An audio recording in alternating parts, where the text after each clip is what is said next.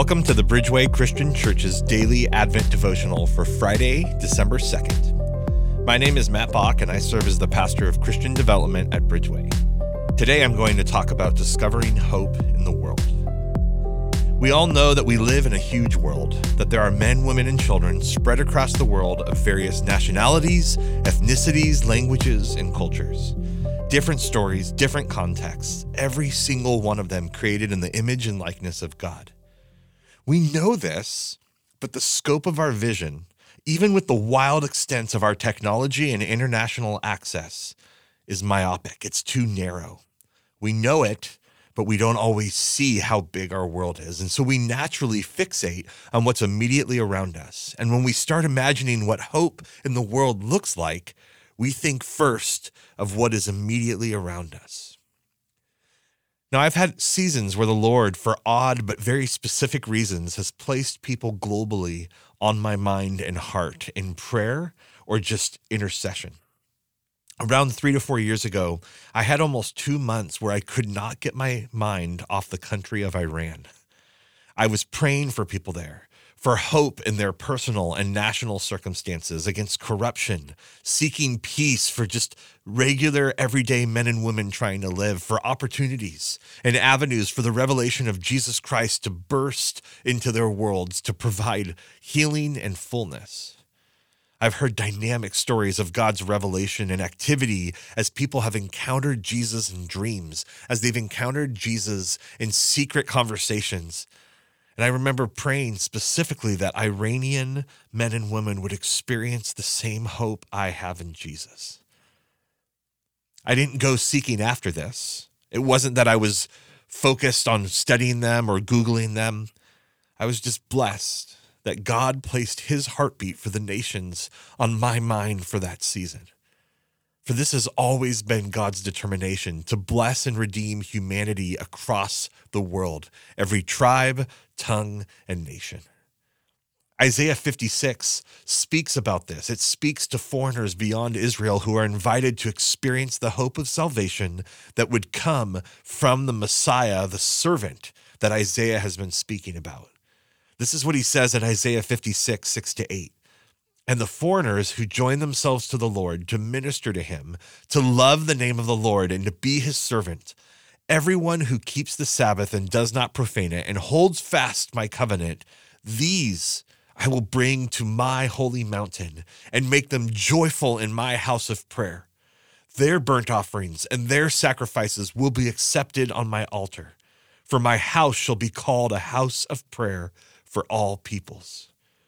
The Lord God, who gathers the outcasts of Israel, declares, I will gather yet others to him beside those already gathered.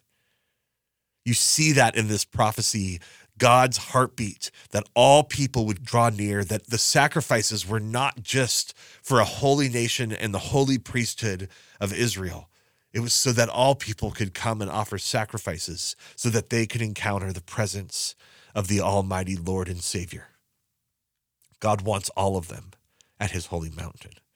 He wants all of them at his house of prayer so he can be in communication and relationship with them, that they would be full, that they would be joyful, that all peoples could experience this. And it's no coincidence that Jesus, upon coming into the temple in his adult life, would upturn things and kind of drive people out of the section of the temple that was meant for the Gentiles, for all people and to now turn this towards Advent. In that same exact temple, Jesus was brought on the eighth day after his birth to be dedicated and circumcised. And a man named Simeon, who was waiting for the consolation of Israel and had the Holy Spirit upon him, came up to this young family, Mary and Joseph, and listened to what he declared over Jesus in Luke chapter 2, verses 30 to 32. He says, Lord, now you are letting your servant depart in peace, according to your word.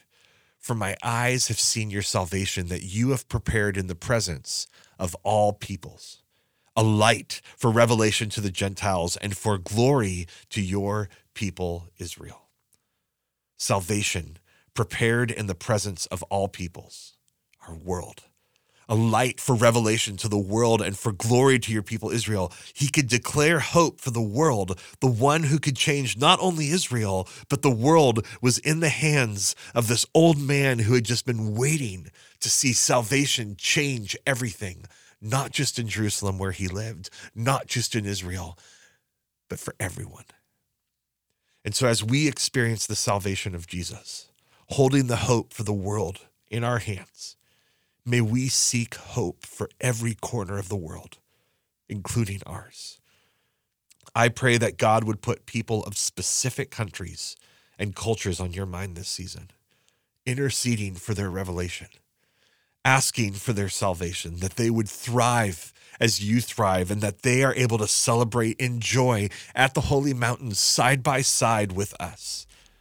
May Christmas this year expand outside of your immediate vision. May we not just see what Christmas looks like in Roseville or Lincoln or Rocklin or Folsom or Sacramento. May we see what it looks like all over the world. May we sit with Joseph and Mary, who marveled at the words spoken about the impact of the coming of this baby, of Jesus Christ as Lord to all peoples.